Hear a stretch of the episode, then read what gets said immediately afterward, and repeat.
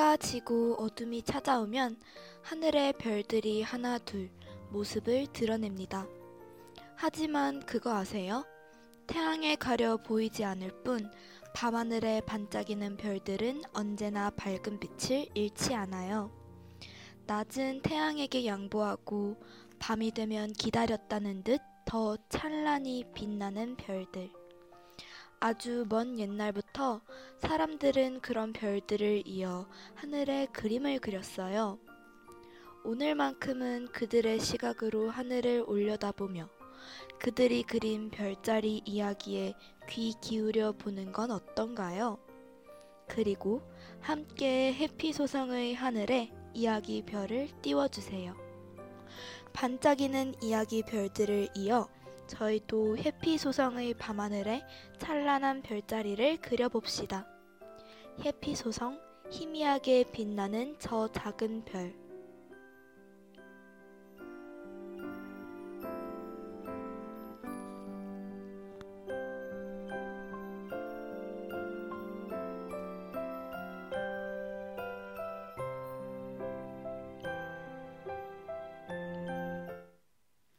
얼핏 보면 모두 똑같아 보이지만 별들은 저마다 다른 모습을 하고 있지요. 붉은색의 별, 푸른색의 별, 색깔도 제각각 밝기도 다양합니다. 오늘 당신의 밤에는 어느 별이 뜨나요? 밤하늘을 밝히는 별들에 관한 이야기가 지금부터 시작됩니다. 안녕하세요. 모두의 밤이 그들만의 별들로 반짝이길 바라는 해피소성의 DJ 해피입니다. 3월 21일에서 4월 19일에 태어나신 분들의 공통점이 뭘까요? 바로 별자리가 양자리라는 것인데요. 오늘 해피 소성의 밤하늘에서는 양자리를 볼 수 있다고 합니다. 본격적으로 방송을 시작하기에 앞서 해피 소성을 어떻게 들을 수 있는지 방송 청취 방법 먼저 안내해 드릴게요.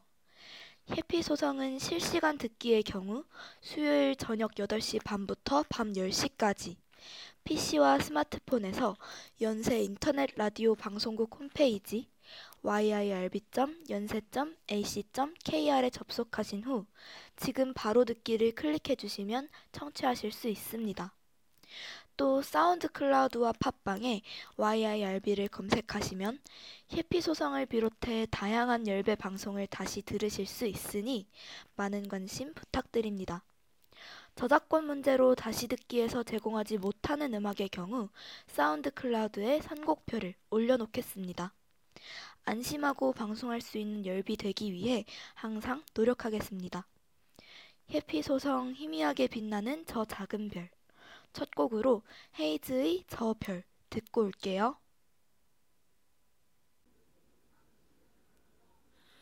혹시 저 별도 나를 보고 있을까 아니 날 보고 있지 않을까 저 별도 나를 보고 있을까 아니 날 yeah.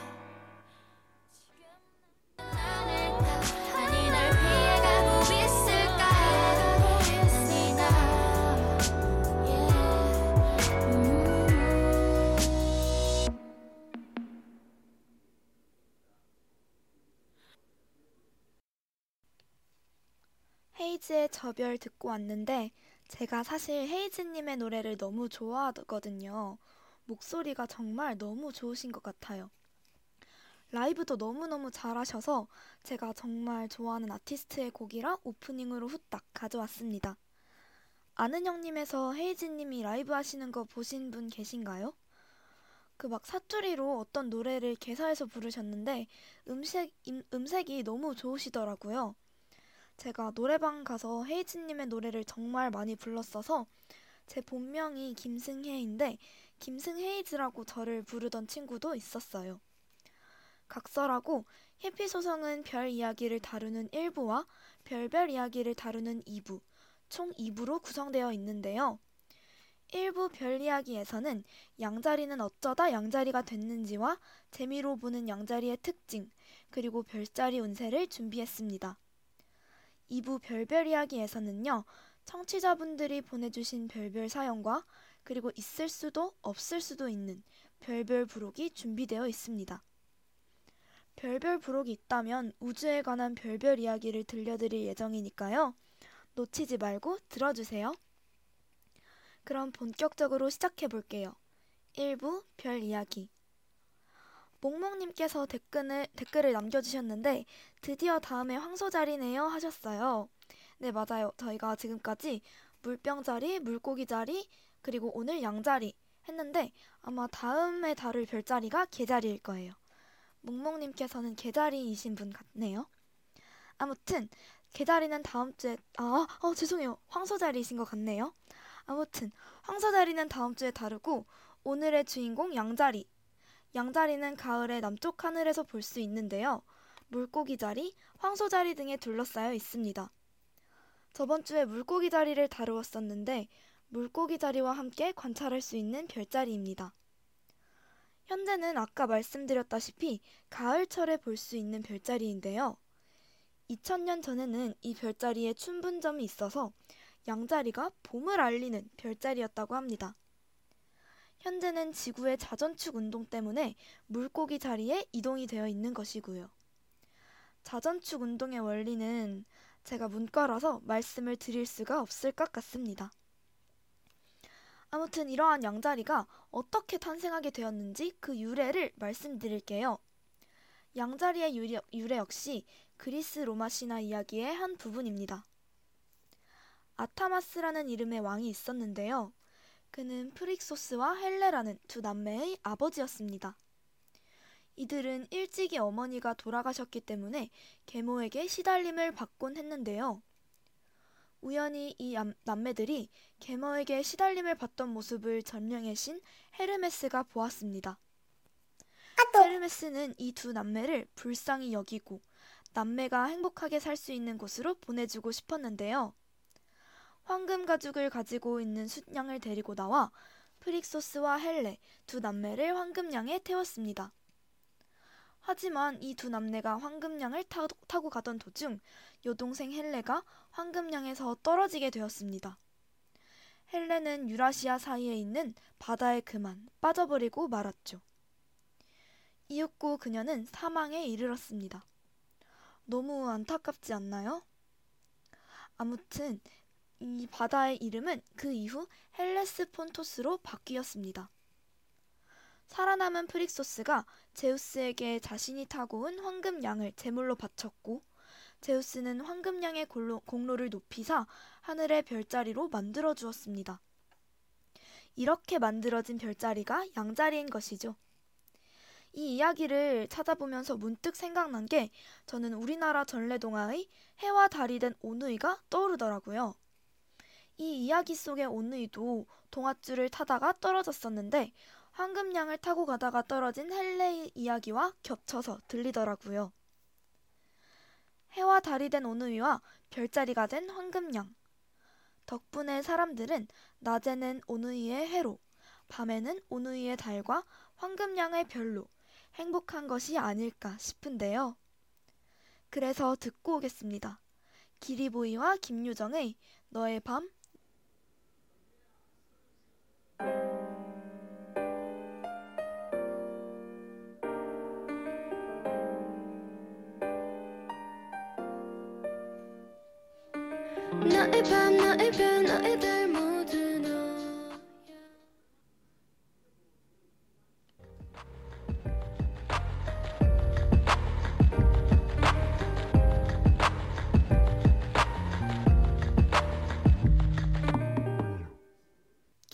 기리보이와 김유정의 너의 밤 너의 밤 너의 달 너의 별 듣고 왔습니다. 제가 저번 주에도 기리보이의 별이 지고 있다를 틀어드렸는데 제가 기리보이님을 굉장히 좋아하거든요. 그래서 앞으로도 방송을 통해 기리보이님의 노래를 종종 들려드리고 싶습니다. 혹시 방송을 듣고 계신 분들 중에 3월 21일에서 4월 19일 사이에 태어나신 분들이 계신가요? 이분들이 바로 양자리이시죠? 이러한 양자리 분들은 기본적으로 스스로 생각해서 스스로 행동한다는 신념을 가지고 계신다고 합니다. 그렇기 때문에 자기 자신에게 굉장히 자신이 있고 자기 자신을 믿고 좋아한다고 해요. 누군가 주는 일을 묵묵히 하려고 하면 엄청나게 스트레스를 받으신다네요. 따라서 다른 사람이 본인에게 지시하는 일을 수행하는 것보다 스스로 생각해서 일할 수 있는 일을 선호한다고 합니다.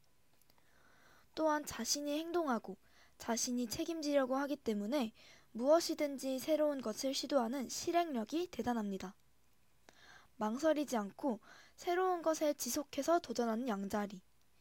이분들은 정의로워서 친구들과의 의리에도 충실합니다. 연애를 할 때에도 행동력이 있어 자신의 기분을 곧잘 전달하려고 한다고 합니다. 되게 동물 양 하면 온순하고 순종적인 이미지가 떠오르는데 그와 반대인 양자리의 성격을 찾아볼 수 있어서 신기했던 것 같습니다. 딱 들으면 되게 굉장히 우직하고 주도적인 성격을 지닌 것이 리더가 체질이신 분들이 많지 않을까 하는 생각이 들었는데요. 재미로 알아본 양자리의 성격 어떠셨나요? 이왕 재미로 별자리별 성격을 알아본 김에 저 DJ 해피가 재미있는 거 한 번 더 준비했습니다. 내일 우리는 어떻게 될지, 모레는 어떨지, 먼 미래는 어떨지, 미래를 다들 항상 궁금하시지 않으신가요? 그래서 준비한 별자리별 내일의 운세. 두둥. 아까 양자리의 특징만 말씀드려서 다른 별자리이신 분들이 내심 서운하셨을 수도 있을 것 같은데요. 걱정 마세요. 다른 별자리들의 성격 특징도 앞으로의 방송에서 차차 꼭 하나하나씩 다룰 예정이니까요. 앞으로의 방송도 많이 기대해 주시고 너무나도 궁금한 별자리별 내일의 운세 함께 알아봅시다. 그 전에 몽몽님께서 자전축은 23.5도 기울어져 있대요 라고 댓글 남겨주셨어요. 아마 양자리가 2000년 전에는 봄에 관찰을 할 수 있었는데 올해는 어, 자전축 운동에 의해서 가을철 남쪽 하늘에서 볼 수 있다는 말씀을 드린 것을 계기로 댓글을 남겨주신 것 같아요. 맞아요. 지구는 23.5도 기울어진 채로 자전을 하고 있죠. 아무튼 저희는 별자리별 내일의 운세 다 같이 알아볼게요. 먼저 물병자리의 운세입니다. 내일의 운세죠. 살다 보면 일이 잘 안 풀리는 때도 있기 마련입니다. 그리 거창하지 않은 소박한 뜻을 세웠음에도 불구하고 제대로 진척되는 일이 없습니다. 자칫 의기소침해질 수도 있겠으나 잠시 불운일 뿐이니 머뭇거리지 말고 처음 의도대로 계속 일을 추진하시기 바랍니다. 지금은 때가 아닐 뿐이니 어, 지금 당장 일이 잘 풀리지 않는다고 낙담하지 마십시오. 면접을 준비하는 사람이나 실험을, 시험을 준비하는 사람이라면 오늘은 아닌 것 같습니다. 다음은 물고기 자리입니다. 당신이 바라던 기회나 일을 얻게 된다고 별자리는 속삭입니다. 마침 생기를 잃어가는 생활에 커다란 활력이 될 것입니다. 기대했던 만큼의 성과를 보지 못할 수도 있습니다. 그러나 자족하십시오. 마음을 가라앉히고 다시 생각해보면 섣부른 욕심이나 불만의 토로는 어떤 면에서도 득이 되지 않음을 느낄 수 있을 것입니다. 오늘 같은 소소한 여유로움도 즐길만 하답니다. 무역업자라면 외부에서 좋은 소식이 들리며 여행업계 종사자 역시 외부에서 기쁜 소식이 기다리고 있습니다. 다음은 양자리의 내일의 운세입니다. 오늘의 별자리이죠. 뜻과 배짱이 맞는 친구를 만나는 격으로 좋은 운수입니다. 당신의 그릇과 수양 정도가 그에 걸맞는 친구를 만나게 되는 것이므로 평소에 자신의 그릇을 다 닦아놓은 준비가 요구되겠지요. 그 준비와 점감의 시간과 아울러 당신의 됨됨이를 되짚어보는 시간을 가져보시기 바랍니다. 싱글이라면 강한 대시가 필요한 하루가 되겠으며 구직자라면 먼, 면접 보기 좋은 날입니다. 라고 합니다. 다음은 황소자리입니다. 마음속이 매우 복잡한 날이에요. 직장 동료들과의 관계로 심적 갈등이 심해져요. 이러한 시기일수록 잘 풀리지 않는 대인 관계에 기운을 빼앗기기보다 하고자 했으나 하지 못했던 공부에 관심을 가져보는 것이 괜찮겠어요. 술을 다루는 분야보다는 인문 분야가 좋다 할 수 있겠네요. 학업운이 좋은 시기입니다. 다음은 쌍둥이 자리입니다. 막힘없이 앞으로 나아가는 하루가 되겠습니다. 좋은 시기를 기다리며 별러 왔던 계획이 있다면 오늘 이 하루가 그 절호의 기회가 될 것입니다. 망설일 것 없이 단호하게 추진해도 좋습니다. 기대 이상의 성과를 누리게 됩니다. 그리 자주 오는 기회가 아니니 방심하지 마세요. 우리의 삶에서 기회라는 선물은 그리 잦은 표시 아니니까요. 또한 인맥을 넓힐 수 있는 기회도 얻게 되는 하루이겠네요. 인맥을 넓히는 가장 중요한 기술은 소통이란 것 잊지는 않으셨겠죠? 근래에 들어 가장 좋은 별자리 운세입니다. 다음은 개자리입니다. 당신의 깊고 너그러운 마음씨와 인내가 필요한 날입니다. 자칫 공연한 다툼이나 시기심에 휘말리는 난처한 상황이 예상되는군요. 무엇보다도 대인관계에 주의를 기울일 필요가 있습니다. 이 부분에 있어서는 더더욱 조심해야 할 것입니다. 사소한 경우라도 사람들을 홀대하거나 흠을 잡히는 실수를 저지른다면 그 곤란이 적지는 않겠습니다. 배우는 입장의 사람이라면 자칫 좋은 스승을 잃을 수 있으니 얕은 수를 쓰지 말아야 하겠습니다. 다음은 사자자리의 내일의 운세입니다. 좋은 사람을 얻게 될 운수입니다. 두 사람 모두 삶의 또 다른 출발선에서 마주치는 상황일 것입니다. 지금 당장은 서로에게 큰 힘이 되어주지 못하겠지요. 비록 만남의 시작은 조촐하고 소박한 우정에서 출발하겠지만 꾸준히 다져가는 그 관계가 훗날 무엇보다도 소중한 사이가 될 것입니다. 그러나 좋은 일에는 흔히 탈이 생기기 쉬운 법이니 특히 남의 말에 현혹되지 않도록 스스로 경계하고 조심해야 할 것입니다. 다음은 처녀자리입니다. 옷차림도 말쑥하게 준비되었고 머리도 단정하게 손질했고 신발도 깨끗하게 닦아 놓았으며 게다가 준비를 철저히, 철저히 했기 때문에 완벽한데 안타깝군요. 그렇게 준비를 했음에도 불구하고 당신에게 나타난 결과는, 결과는 속빈 감, 강정에 지나지 않는군요. 당신에게 좋은 기회가 될 수 있는 하루가 아닙니다. 마음을 다스리는 하루로 여기고 외출을 삼가하시길 바랍니다. 다음은 천칭 자리입니다. 당신에게 행복이 찾아오려고 합니다. 마음 편하게 받아들이고 괜한 근심을 사서하지 말도록 하세요. 지금은 있는 그대로의 모습을 믿고 긍정적으로 생각해도 되는 때입니다. 하지만 편한 상황이라고 해서 자주 말과 행동에 실수를 보이는 것은 좋지 않겠죠. 물질이 좀 부족하겠으나 물질적인 행복감이란 한 번에 충족되는 것보다 조금씩 나눠서 충족되는 편이 더 크게 느껴집니다. 다음은 전갈자리의 운세입니다. 당신의 별자리가 매우 반짝이는 걸 보니 꽤 좋은 하루가 기대됩니다. 그동안 당신이 쌓아온 능력을 충분히 발휘할 수 있는 기회를 만나게 될 것입니다. 오늘 하루 그 어느 때보다도 매사에 예민하게 대처할 수 있는 긴장감과 아낌없이 일관된 노력이 필요합니다. 세상에서 제일 즐겁고 훌륭한 일은 한 생애를 통해 일관된 일에 능력을 발휘하는 것입니다. 남자라면 큰 일거리에 손을 대도 좋은 하루입니다. 다음은 사수자리입니다. 직장 내에서 당신의 목표를 재정비할 때예요. 주변에 현혹되어 목표의 본질을 잃지 마세요. 목표를 확실히 하세요. 경쟁사의 현란한 소음에 귀를 맡겨서는 안 됩니다. 다, 자칫 당신도 모르게 주문처럼 따라하게 됩니다. 나아가 경쟁사의 나팔수가 될 수도 있어요. 주위 환경으로부터 흔들리는 당신의 마음을 다잡아야 할 때입니다. 마지막으로 염소 자리의 운세입니다. 주변에 당신을 바라보고 기뻐하는 사람이 하나씩 늘어가고 있습니다. 이전과는 사뭇 다른 반응에 잠시 당황할 수도 있겠지만 자신감을 갖도록 하세요.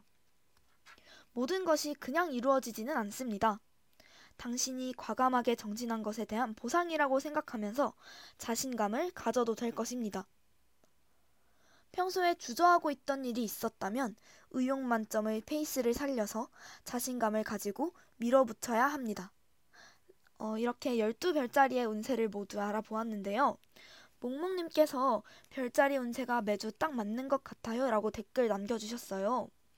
어, 별자리별로 좋은 운세랑 나쁜 운세가 골고루 있었던 것 같은데 저도 몽몽님처럼 어, 저번 주에 사수자리의 별자리 운세를 듣고, 아, 이 운세가 딱 맞는 것 같다. 이 운세대로 내일이 흘러가는지 지켜봐야겠다 했었거든요. 그런데 그 다음 날에 사수자리의 운세가 별로 좋지 않았는데, 정말로 안 좋은 일들이 좀 많이 일어나더라고요. 그래서, 어, 아, 정말 운세 때문에 이러는 건가? 싶은 생각이 들었는데, 그때 딱 이런 운세나 사주, 타로, 점 등에 의존하지 어, 않는 것이 좋다는 말이 불현듯 떠올랐습니다. 내 자아를 잃고 운세에만 몰입할 수도 있겠다는 생각이 들더라고요. 그러니까 운세는 그냥 참고로, 재미로 알아보았으니까요. 좋은 운세면 물론 믿어도 되게 마음에 좋은 영향을 미치겠지만 나쁜 운세라면 그냥 흘려듣고 어, 조심하면서 하루를 살아가는 것이 좋을 것 같습니다. 신혼에는 어, 떤 일이 있든지 즐겁고 오히려 좋아하고 행복하잖아요. 만약에 조금 안 좋은 일이 일어나더라도 액땜했다 치고 그냥 넘어가는 경우가 많은데 저희도 항상 신혼 부부처럼 어찌됐든 행복하고 더 나은 내일을 살자고요. 그래서 윤딴딴의 신혼일기 준비해 보았습니다. 신혼일기 듣고 일부 별 이야기를 마무리해볼까 하는데요. 곡 소개가 너무 억지 같았나요? 아무튼 2부 별별 이야기에서는 청취자분들께서 직접 작성하신 사연과 신청곡으로 방송이 구성될 예정이니까요. 신혼일기 듣고 2부에서 또 만나요.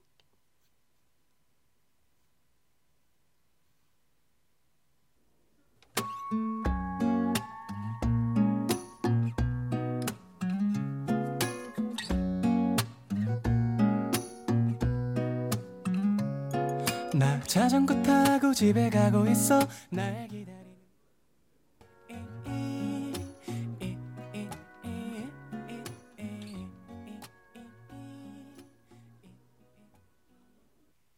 윤딴딴의 신혼일기 듣고 왔는데요.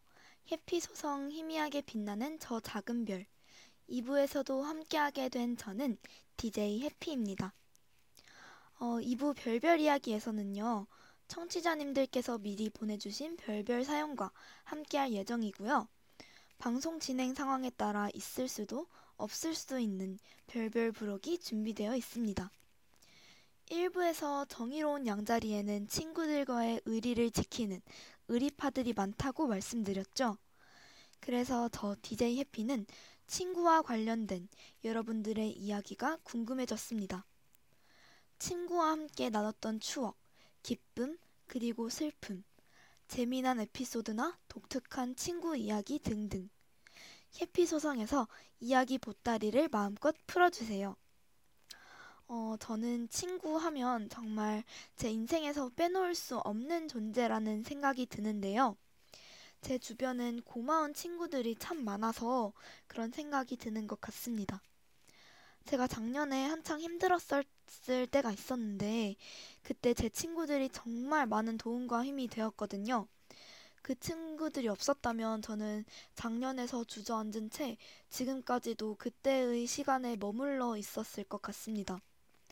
같이 울어주기도 하고, 몰래 저희 집 문 앞에 케이크랑 편지를 두고 가기도 하고, 어, 그때 정말 누가 저에게 소중한 사람인지 가장 여실히 그리고 확실히 깨달았던 것 같아요.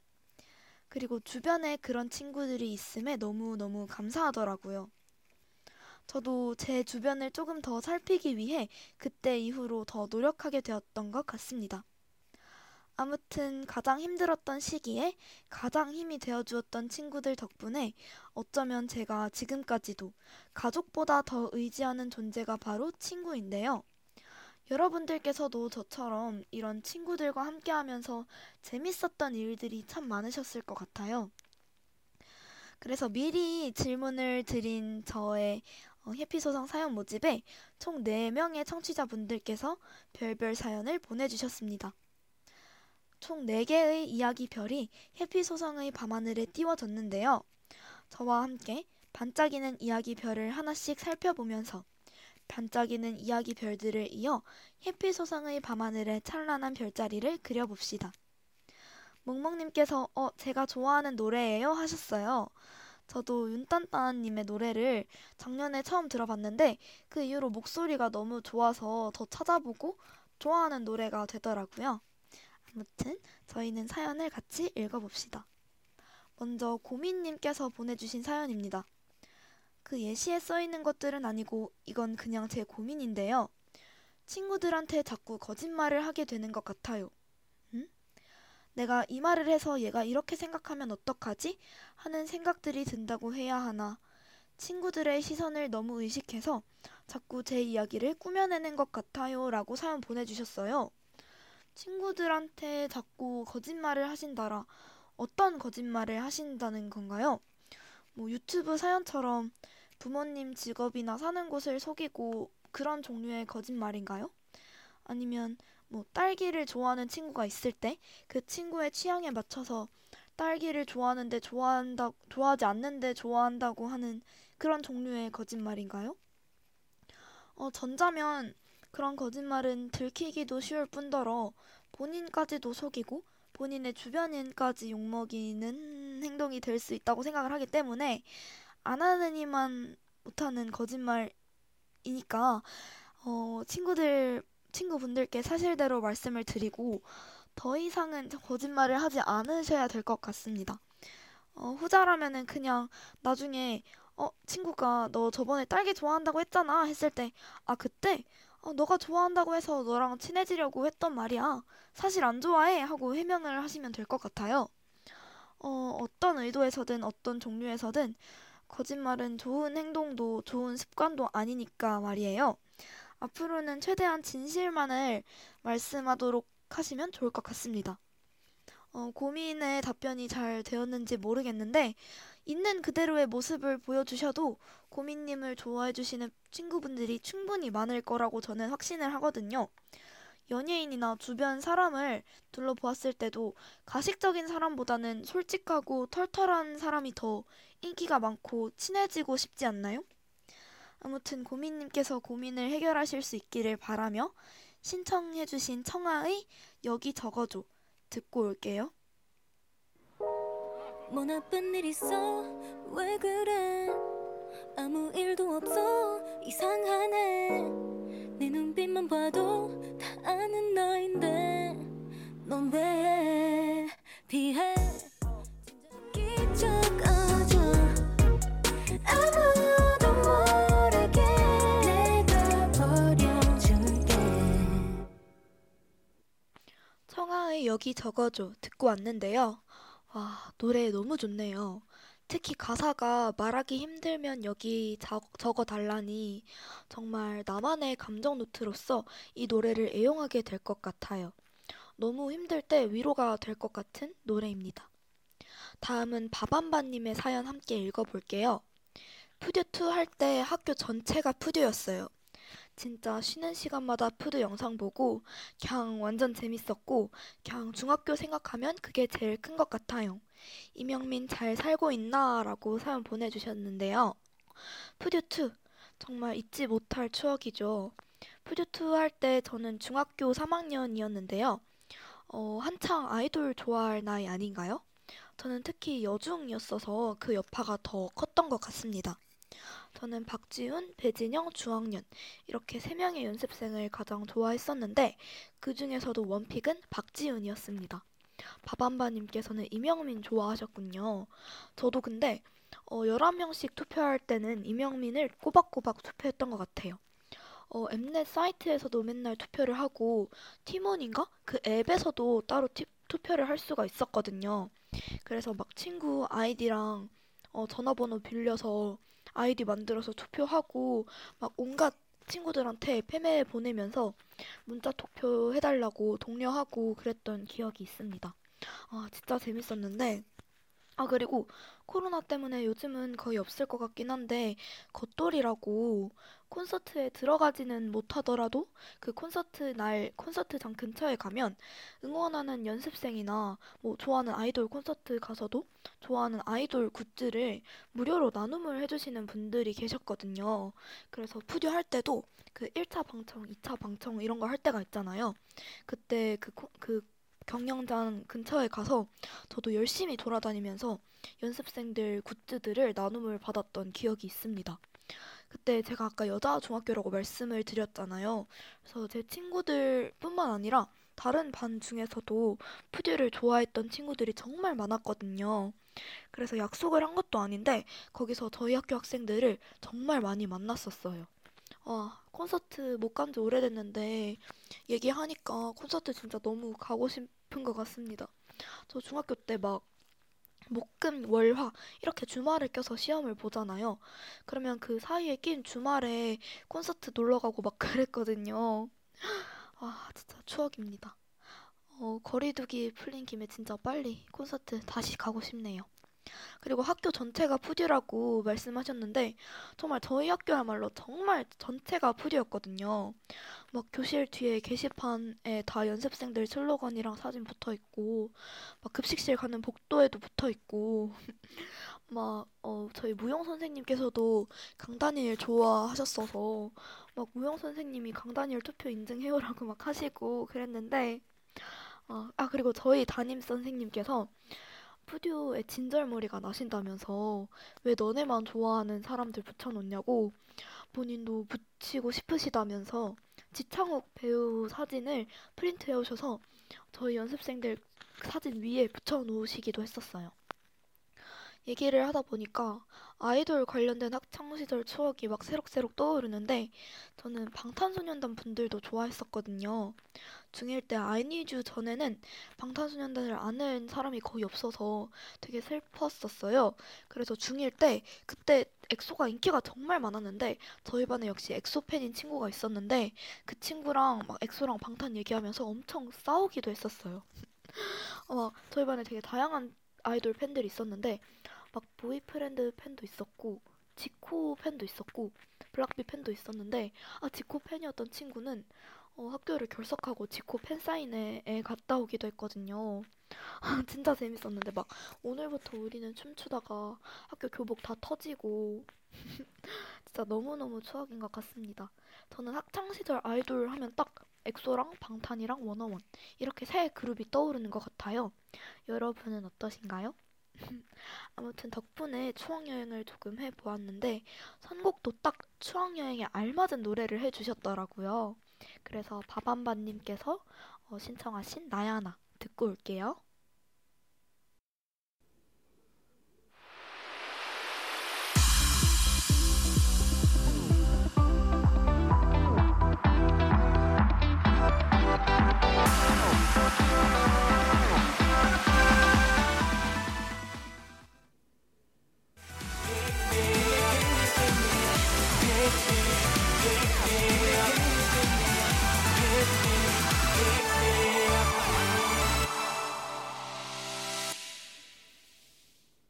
나야나 듣고 왔는데요. 몽몽님께서 크크크크 되게 신나신 것 같아요 라고 댓글 달아주셨어요.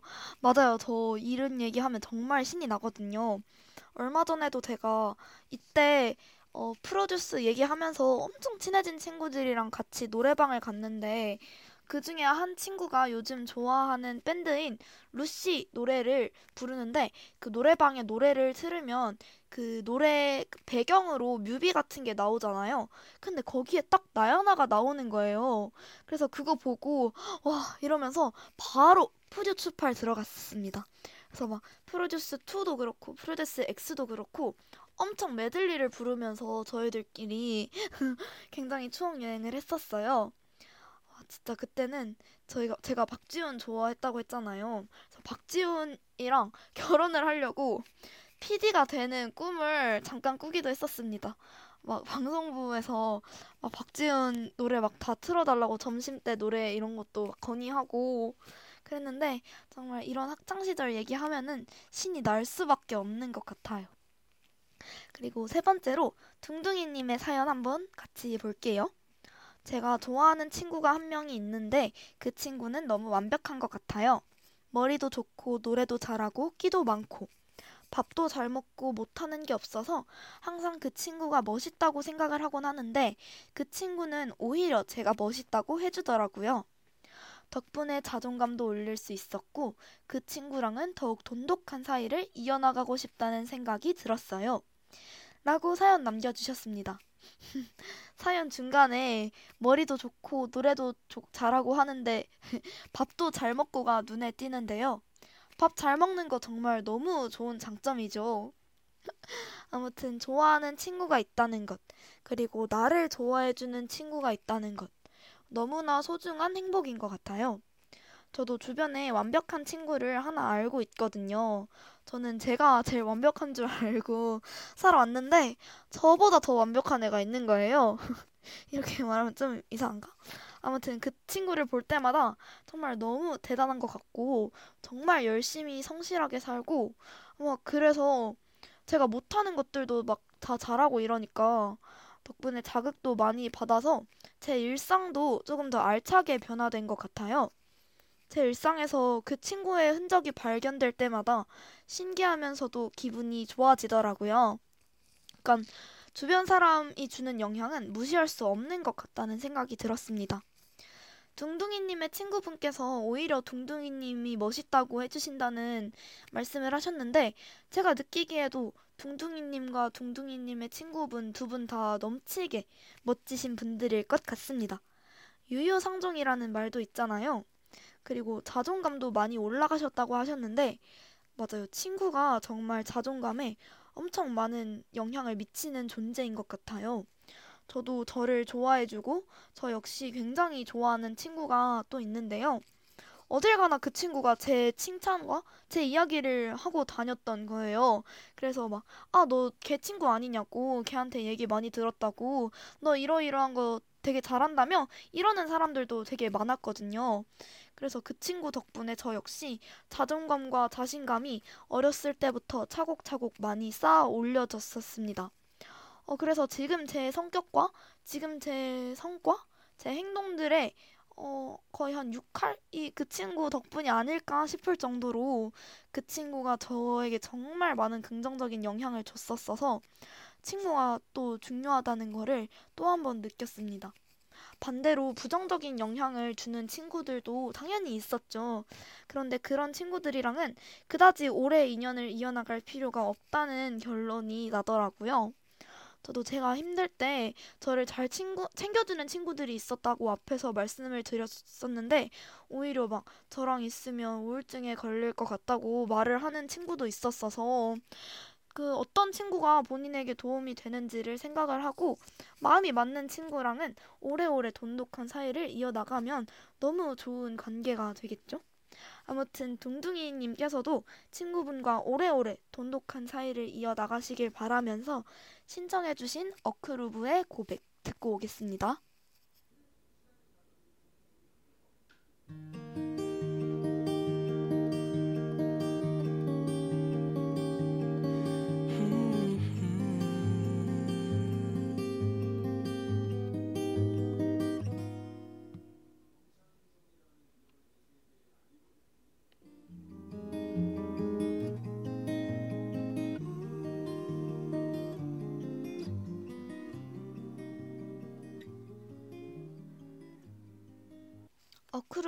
고백 듣고 왔는데요. 제목에서도 느껴지듯이 엄청 설레는 노래인 것 같아요. 아무튼 어크루브의 고백 듣고 왔고, 다음은 마지막, 내가 누구게 님의 사연입니다. 고등학교 축제! 우리 학교 축제도 재밌었는데, 다른 학교 축제 놀러 가는 게 진짜 재밌었고 추억이에요. 우리 학교 친구들, 아, 우리 학교 축제는 학생의 친구들이 준비하느라고 아주 고생이더라고요. 막 남고 축제 가서 부스 체험하고 이런 거 기억나요. 아, 그리고 지금 생각하면 쉬는 시간에 아이돌 영상 보거나 다 같이 그랬던 것도 추억이고 급식실 달려가고 매점에서 뭐 사 먹고 다 같이 벚꽃 사진 찍고 야자 째고 규정 같은 것도 추억이 새록새록. 아, 쓰다 보니까 다시 학교 다니고 교복 입고 싶어요. 흑흑. 돌아가고 싶다. 라고 사연 남겨주셨어요. 아, 축제. 코로나 때문에 2020년부터는 축제도 거의 못하지 않았을까 싶은데, 고등학교 추억하면 축제를 또 빼놓을 수 없죠. 저도 학생회라서 축제 준비를 정말 열심히 했었어서 너무너무 기억에 남습니다. 고등학교 1학년 때는 12월 26일, 27일 이렇게 했었고, 고등학교 2학년 때는 7월이었던 것 같은데 날짜는 정확히 기억이 안 나네요. 고등학교 1학년 때는 크리스마스 바로 다음 날이 축제였는데, 그래서 크리스마스 날에도 못 놀고 학교에 나왔었나? 기억 왜곡인가? 아무튼 크리스마스랑 엄청 근처여서 날짜까지 기억이 다 나는 것 같습니다. 어, 듣고 계신 분들 중에 학생의 선배님은 안 계시겠죠? 저희 기수에 없어졌다고 해도 군기가 제가 생각하기에는 좀 심했는데 그거 관련된 일화가 정말 너무 많아서 지금 학생회 생각하면 그 기억이 가장 많이 나는 것 같아요. 저, 저희가 여고였는데 남자 고등학교에 가서 학교 축제 홍보를 하잖아요. 막 팜플렛 나눠주면서 여기 와달라고 학교 축제 당일이랑 전날에 홍보를 했는데 어, 저희 학년 그러니까 저희 학생회 학년 보고는 화장을 하지 말고 생얼로 가라는 거예요. 본인들은 화장을 하시고 정말 맨 얼굴로 무릎까지 내려오는 교복을 입고 남고 등교 시간에 교문 앞에서 딱 학생들한테 팜플렛 나눠주면서 축제 홍보를 하는데 정말 너무 집에 가고 싶더라고요. 그리고 찬조 오디션이라고 축제를 하는데 공연 타임이 있잖아요. 그때 저희 학교 학생들 말고 외부에서 찬조 공연을 하러 오시는데 그 팀들 그 팀들도 저희 학생회가 선정을 했거든요.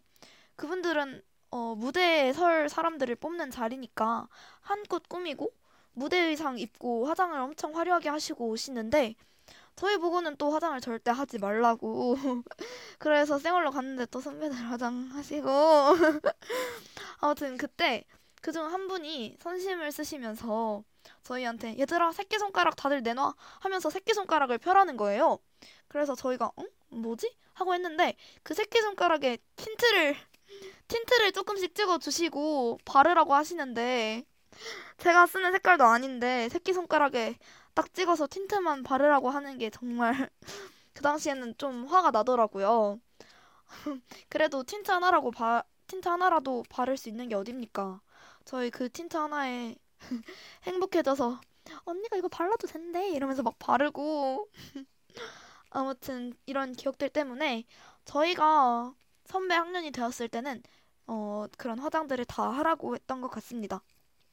어, 물론 후배들이 생각하기엔 저희도 꼰대 같았을 수 있겠죠? 그래도 저희 나름대로는 어, 거의 풀어주려고 노력을 했던 것 같아요. 아무튼 축제. 저희 학교 축제 말고 저 역시 다른 학교 축제도 많이 갔죠. 남고 축제도 가고 공학 축제도 갔는데 부스를 체험하고 막 노래방 부스 이런 거 밖에 있고 물풍선 던지기 체험 이런 것도 있고 너무 추억이었던 것 같습니다. 옆에 학교 축제를 갔었는데 그때 물풍선 던지기라고 몸으로 막 그 학생의 학생 그그 학교 학생의 친구들을 물풍선으로 맞추는 거예요. 그럼 그 학생들은 물풍선에 맞겠죠? 이러면서 그냥 스트레스 풀라고 체험 부스를 준비를 했는데 그러면서 학생의 친구들은 돈을 벌기도 하더라고요. 그 학교 친구들은. 아무튼 학교마다도 되게 부스랑 공연이랑 학교 분위기, 축제 분위기가 차이가 많았던 것 같습니다. 아무튼 어 그리고 쉬는 시간에 아이돌 영상 보는 것도 정말 진짜 공감이 되는데 저희 학교가 점심 시간에는 컴퓨터를 못 쓰게 막아놨었어요. 근데 그거를 저희 반 친구들이 어떻게 막히기 전에 영상을 틀고 무슨 어떤 버튼을 누르면 그 컴퓨터가 막혀도 볼 수 있는 방법을 애들이 알아낸 거예요. 그래서 그 방법으로 막 돌아가면서 아, 엑소 다음에 워너원 틀자. 아, 이거 버튼 누르면 뭐 볼 수 있으니까 스카이캐슬 보자. 막 이랬던 기억이 있습니다. 그리고 막 마피아 게임 같은 것도 체육 시간에 했는데 저희는 여고라서 체육 시간에 체육을 하려는 친구들이 거의 없었거든요.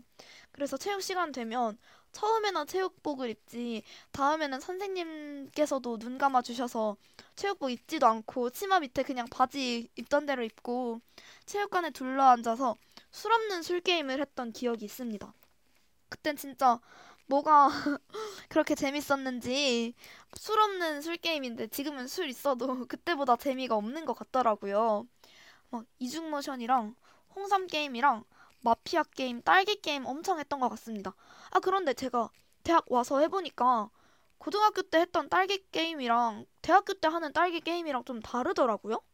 그래서 좀 놀랐던 기억이 있는데 고등학교 때는 딸기 게임이 딸기 딸기 하는데 그 친구가 한 명이 틀리잖아요? 그러면 걔는 이제부터 딸기가 아닌 거예요. 걔는 딸기가 아니라 후르츠라고 해야 돼요. 딸기는 2음절인데 후르츠는 3음절이잖아요. 그래서 후르츠가 조금 더 발음하기가 힘들다고 생각을 해서 틀린 사람 벌칙으로 후르츠 말하기가 적용이 된 거죠. 그래서 다른 친구들은 다 딸기 딸기 하는데 걔 혼자서 후르츠 후르츠를 했어야 됐어요. 그 후르츠가 틀리면 이제 그 다음에는 4음절인 파인애플이 되는 거예요. 그럼 걔는 또 다른 데 다 딸기 딸기 할 때 걔는 혼자 파인애플 파인애플 파인애플 파인애플 했어야 됐어요.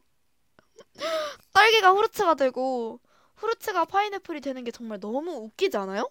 저 이거 처음에 딱 게임 들었을 때 너무 웃긴 거예요. 그냥 혼자 후르츠 후르츠를 하고 있는 게 진짜 후르츠가 되기만 하면 다 같이 깔깔 웃었는데 그땐 정말 사소한 하나하나에도 엄청 웃고 엄청 즐거워했던 것 같아요. 아, 그리고 매점도 정말 많이 갔었는데 어, 중학교 때는 저는 매점 가면 맨날 초코소라빵을 먹고 고등학교 때는 맨날 쿠키오라는 아이스크림을 먹었거든요.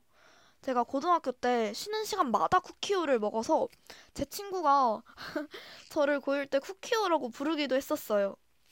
아, 그리고 매점에서 저희 학교가 몇 시 전에 가면 만두인가? 아무튼 아침에만 팔았던 음식이 있었는데 그걸 제가 알기로는 매점 이모님께서 그냥 학생들을 위해서 원래는 팔면 안 됐던 건데 교장쌤 몰래 파셨던 거예요. 그래서 막 저희 학교가 뭐 금지된 음식들? 다른 학교도 그런지는 모르겠는데 컵라면 같은 것도 먹으면 안 돼서 컵라면이나 마, 라면도 팔지 않았었거든요. 그래서 어, 만두를 몰래 파셨던 것 같은데 그게 조금 비쌌어요. 그래서 다른 음식들보다 비싸니까 그걸 누가 모르고 교장쌤이 계신 간담회에서 건의사항으로 만두 가격이 너무 비싸다고 가격 내려달라고 그걸 건의사항으로 말씀을 하신 거예요. 근데 그 학생을 딱, 그 학생 말을 딱 듣고 교장쌤께서 매점에서 만두를 팔아요? 딱 이러셔서 순식간에 갑분싸가 됐던 기억도 있습니다. 아, 그리고 저 중학교 때 쫀쫀이라고 그, 그걸 뭐라 하지? 젤리도 아니고 막 마이쮸 같은 거 있잖아요. 그것도 엄청 잘 먹었었는데, 아, 이거, 그, 그 그 것도 하나 있다. 중학교 땐 저희가 학교가 엄청 규정이 빡셌어서 취식 보행이란 게 안 됐어요. 교실에서든 복도에서든 학교 내에서는 급식실 빼고는 먹을 거를 먹으면 안 됐어요. 먹을 거를 걸으면서도 먹으면 안 됐고 교실에서도 먹으면 안 됐고 그래서 매점에서 초코에 초코파이 같은 거를 사도 봉지를 다 잘라 주셨어요. 그리고 매점에서 먹고 가라고. 아무튼 그랬는데 제가 그걸 모르고 중1 때 쫀쫀이를 먹으면서 계단을 올라가고 있었어요. 근데 사회쌤께서 그걸 딱 보시고 취식보행이라고 벌점을 주시는 거예요. 완전 아니 쫀쫀이 그거 걸어가면서 먹는 게 뭐 그렇게 잘못됐다고 막 부스러기가 흘려지는 것도 아니고 아무튼 그 기억도 나네요.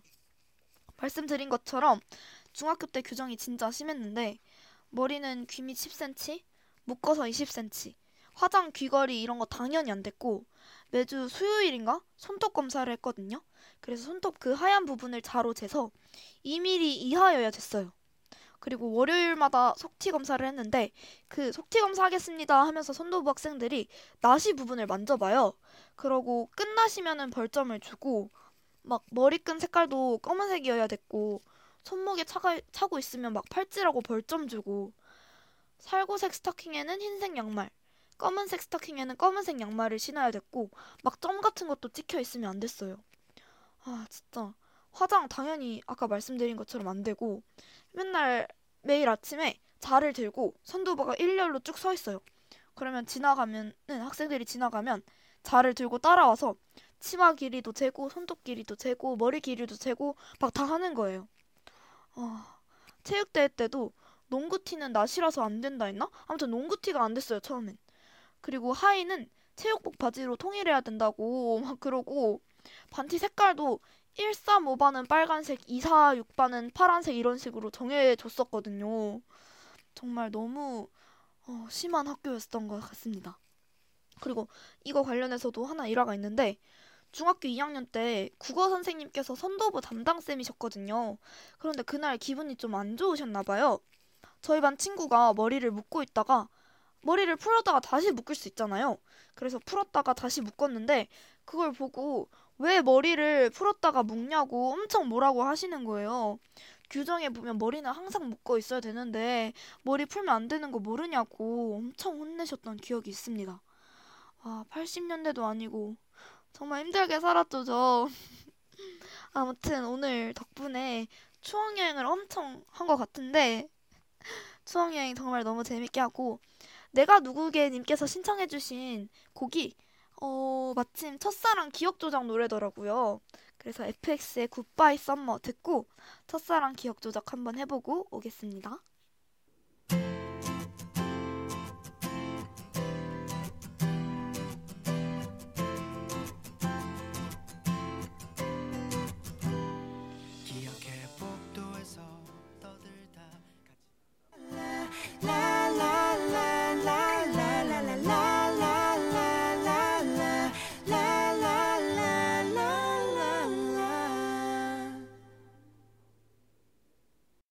FX의 굿바이 썸머 듣고 왔는데요. 어, 첫사랑 기억 조작 노래로 유명한 노래였는데 기억해 복도에서 함께 떠들다 혼나던 우리 둘이었나요 가사가? 저는 여중여고라서 여자인 친구들이랑 같이 떠들다 혼난 기억들밖에 없거든요. 그래서 공감하진 못했던 이야기였지만 아무튼 너무 좋은 노래 잘 듣고 왔습니다. 이 노래를 딱 듣고 추억 여행하면 생각나는 노래가 떠오르더라고요. 이 Goodbye Summer랑 제목도 비슷해요. Goodbye to Romance. 그래서 마지막 곡으로 써니힐의 Goodbye to Romance 준비해 보았습니다. 아무튼 마지막으로 그럼 써니힐의 Goodbye to Romance 듣고 해피소성의 2부 별별 이야기를 마무리해 볼까 하는데요. 오늘은 의도치 않게 엄청난 추억 여행을 했던 날이었던 것 같습니다.